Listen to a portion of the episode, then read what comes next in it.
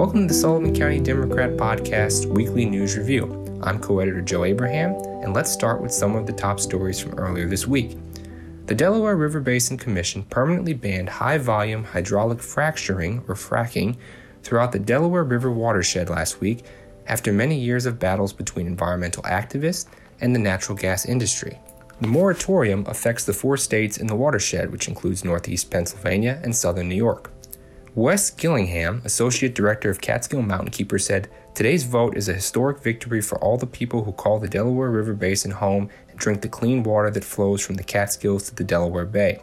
The DRBC has jurisdiction over the entire 13,539 square mile watershed and is charged with the protection of water resources that supply up to 17 million people with drinking water, including in New York City and Philadelphia.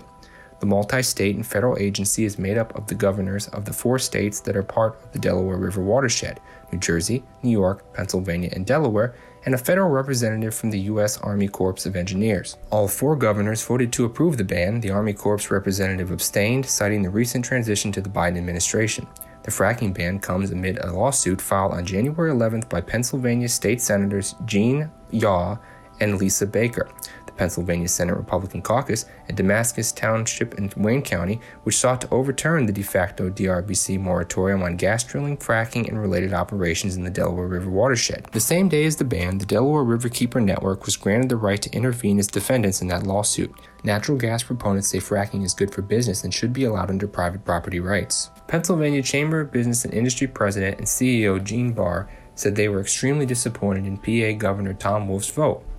The votes by New York, New Jersey, and Delaware provide further evidence that these states do not have Pennsylvania's best interests in mind, Barr said. The DRBC said its decision was in order to protect the public health and preserve the waters of the basin in accordance with their comprehensive plan. It was cheered by groups and individuals working to stop fracking in the Delaware River Basin over the last 11 years when it was first brought before the DRBC. Robert Arundel, the director of the Damascus Citizens for Sustainability, said frac drilling and related waste create permanent pollution and impact human and environmental health impacts that the basin will avoid with this precautionary move. DCS is proud of the governors that voted for this. For more info, check out staff writer Isabel Braverman's full article that ran earlier this week on scdemocratonline.com. In other news, Ryan and Marie Vaz's world was turned upside down when Sam, their one and a half year old black Labrador pit bull mix, ran off on February 8th. After 18 days in the wild and losing nearly half his body weight, Sam returned to the Vaz family home in Narrowsburg on Friday night. About an hour and a half after returning home, around 10 p.m., Ryan went to turn off a light near the front door where Marie placed Sam's bed, hoping the scent would lead him home. As he approached the door, he saw Sam's orange jacket, which he was wearing when he went missing, in the bed and realized Sam was under there. Curled in a ball, quiet, shaking, with bloody wounds, the Vazes wrapped Sam up and took him to the 24 hour animal hospital in Middletown. The family notes that Sam was 83 pounds at his last checkup. On Friday, he was 45 pounds. Marie said he has deep wounds, most likely caused by being hit by a car and then skidding across the pavement. Sam will need 24 hour monitoring for a few days for his IV meds, nutrition, and wound treatment. An x ray showed some foreign objects in Sam's abdomen, so the 24 hour monitoring is also needed to ensure his intestines aren't blocked.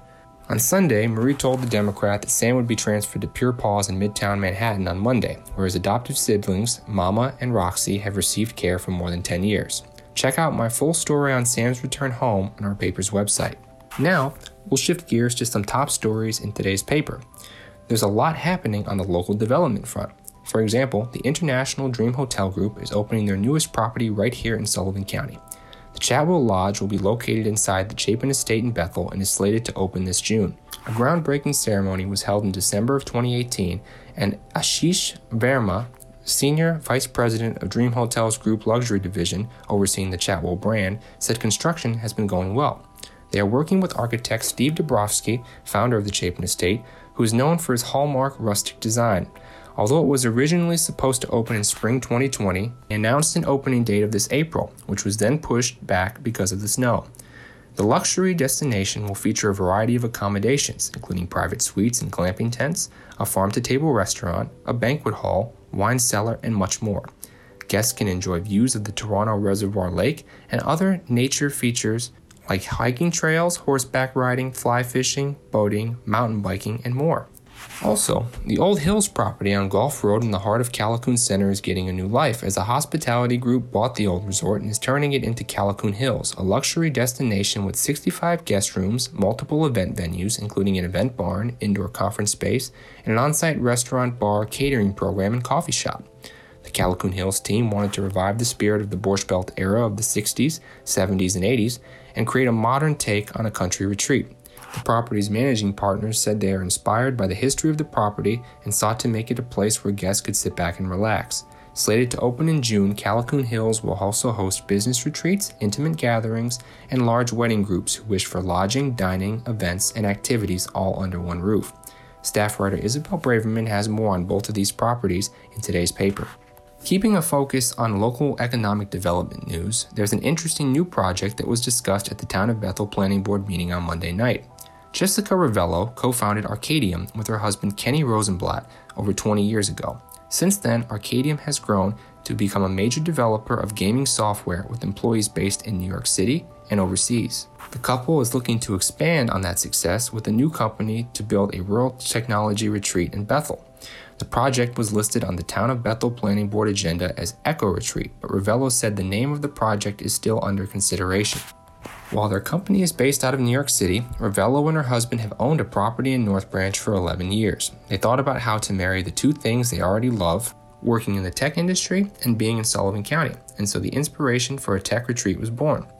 If approved, Eco Retreat would be a private year round commercial property similar to an artist or writer's retreat, where tech industry workers could come to work, participate in team building exercise, and to recreate. Co editor Matt Shortall has more in today's Democrat. Looking at some political news, let's start up in Albany. New York Governor Andrew Cuomo is facing three separate allegations from women who accuse him of inappropriate behavior. Two of the women, Lindsey Boylan and Charlotte Bennett, were former aides in the Cuomo administration. The third woman, Anna Ruch, told the New York Times on Monday that Cuomo allegedly approached her at a wedding reception in New York in 2019 and asked if he could kiss her. Boylan published an essay last week in which she outlined several interactions with Cuomo, including an invitation to play strip poker on a government airplane.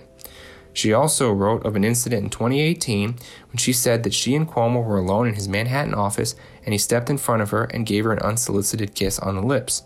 Bennett came forward with her allegations in a story published by the New York Times on Saturday, saying that Cuomo asked her questions about her personal life, including if she had ever had sex with older men. Cuomo has disputed the accounts and released a statement on Sunday saying that he, quote, never inappropriately touched anybody or intended to make them feel uncomfortable and called for an outside independent review that looks at the allegations. Staff writer Isabel Braverman reached out to elected officials and county political leaders for local reaction. Check out today's paper to see what they had to say. And finally, two well known and respected individuals are vying for the mayor of Jeffersonville position. There's candidate Deborah Tony, age 65, and wife of current mayor Bill Tony, who is stepping down. Deborah said, quote, I care deeply for this village, and after much thought, I decided to throw my hat into the ring for mayor to see if I could make a difference and continue to pay it forward. Her opponent is William Chellis, an attorney who practices law from his home on Maple Avenue in Jeffersonville. Chellis, age 45, sits on the five-member Jeffersonville Village Board and was formerly village attorney. Chellis said, quote, Jeffersonville is my home, and I want to continue to live here and keep it sustainable and affordable. I have a great love for Jeff's history, identity, its unique architecture. It has great potential. Both are energetically campaigning through phone, text, and social media. Democrat reporter photographer Kathy Daly interviewed them both, so see where they stand on the issues on today's front page. That concludes today's episode of the Sullivan County Democrat podcast. You can check out more podcasts such as this one on our channels on SoundCloud, Apple Podcasts, TuneIn, Spotify, and Overcast. You can also follow us on Facebook, Twitter, and Instagram. And to subscribe, call 845 887 5200. Have a great weekend, and we'll talk again next week.